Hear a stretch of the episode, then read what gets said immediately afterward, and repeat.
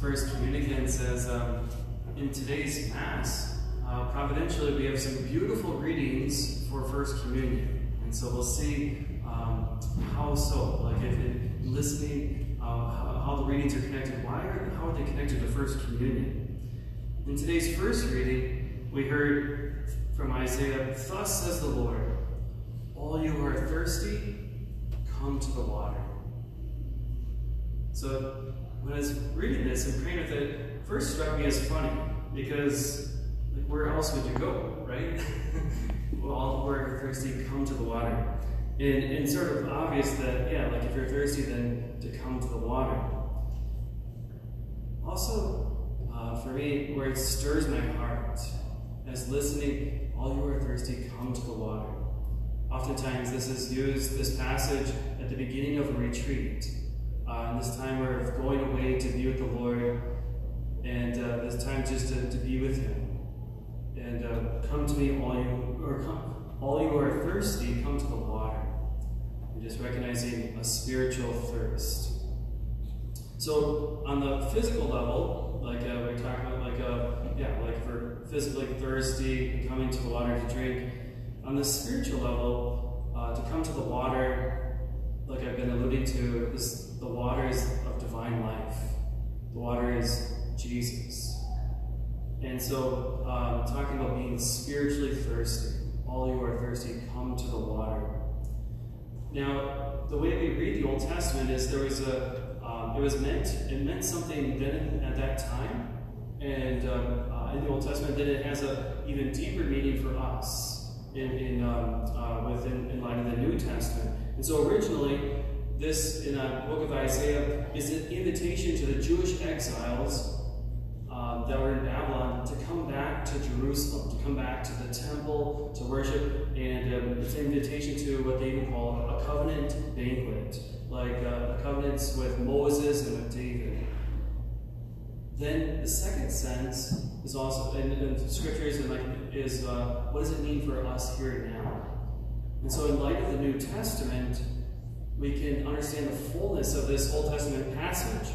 And so it's actually an invitation for Christians to share the new and eternal covenant that was sealed with the blood of Jesus on the cross. And so what covenant was that? What's the, the, the covenant meal, the banquet? The Eucharist. So, so it's in this where it's an invitation to the Eucharist, where Jesus is saying, All you who are thirsty, come to the water. Where it's an invit invitation to the uh, to the Eucharist ultimately, to the new and eternal covenant banquet. And then Isaiah continues on, You who have no money, come, receive grain and eat. Come without pain and without cost, drink wine and milk. And so as he's saying, it doesn't matter if you don't have money, like he's first to the Jewish exiles, like, uh, come, come back home. Come to, and, and ultimately then coming to our spiritual, that it's not something that you have to earn. You don't have to earn this food. And it, he even continues on, why spend your money for what is not bread, your wages for what fails to satisfy? So again, this seems like an obvious question. Why spend your money for what's uh, not going to um, satisfy you? Like, um, on food that's not going to satisfy. But yet we ourselves fall into this. And, um, and so it implies that the purchases that they had made previously could not in fact satisfy. And like uh, his Isaiah's hearers, we cannot purchase what we need most, which is Jesus. Yet we ourselves fall into trying to buy what fails to satisfy we're spending our, ourselves, expending ourselves, our time, our energy, um, our, our money on things that aren't going to satisfy our hearts. We look, go looking for happiness in, in other places other than Jesus. For some, it's in pleasure, or others, it's in honor. For some, it's in power or wealth. But First Communicants, none of those things will satisfy our hearts. Like a um, uh, being a celebrity, there's nothing wrong with being a celebrity, but that's not going to make us happy.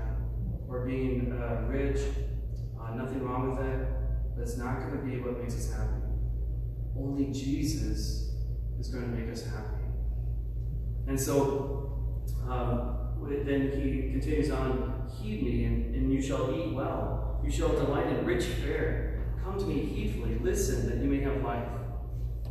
And so God is inviting us to come to him and to heed him, to, to heedfully listen to him. In other words, to, in listening uh, and honoring him and, and, and obeying him.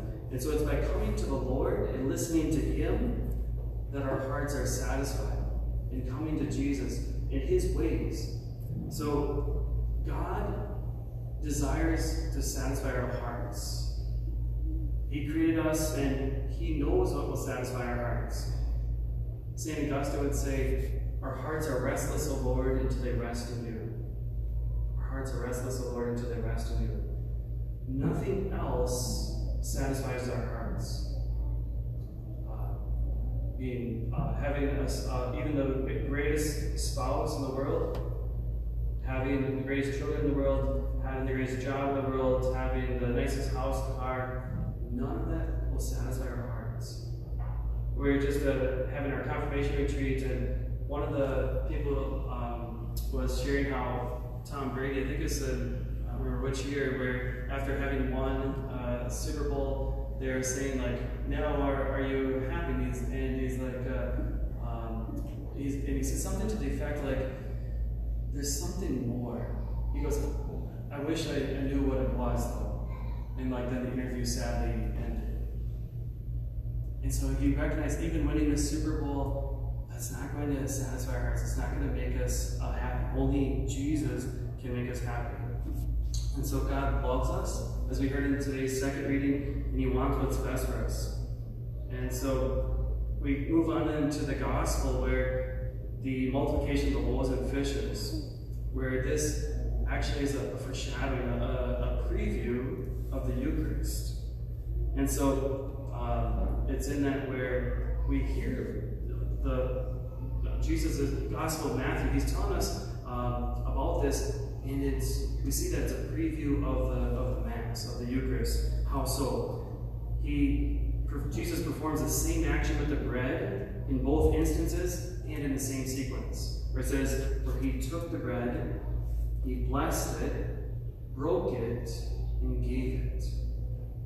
And so it's in this where Jesus is pointing, telling us, hey, or Matthew is showing us that Jesus is saying, hey, this is something really special. This is a preview of, of the Mass, of, of the Eucharist. And so then what happens? There's 5,000 men plus uh, women and children, and they're fed by just five loaves and two fish. So now normally that five loaves and two fish wouldn't even feed Jesus and the 12 apostles.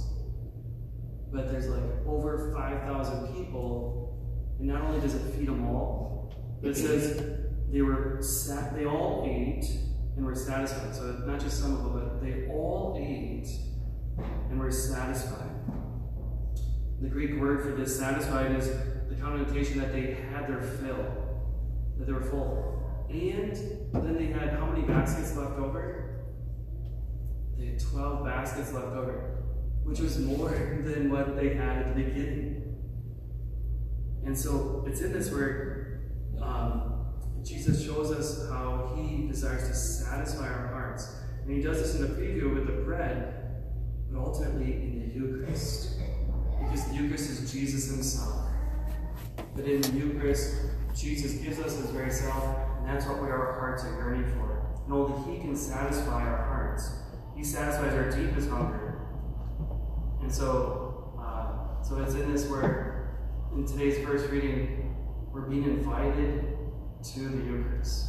All you who are thirsty, come to the water. It's the first communicants you've been preparing for your first Holy Communion for a long time.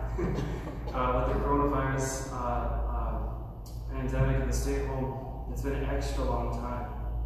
And I imagine you're spiritually thirsty for Jesus. You're spiritually thirsty and hungry for Jesus. You're not in their heads, yes. There's like a look. And, and so today is a great, joyful day. Where Jesus is saying, Come to me, all you who are thirsty. Um, all you are thirsty, come to the water.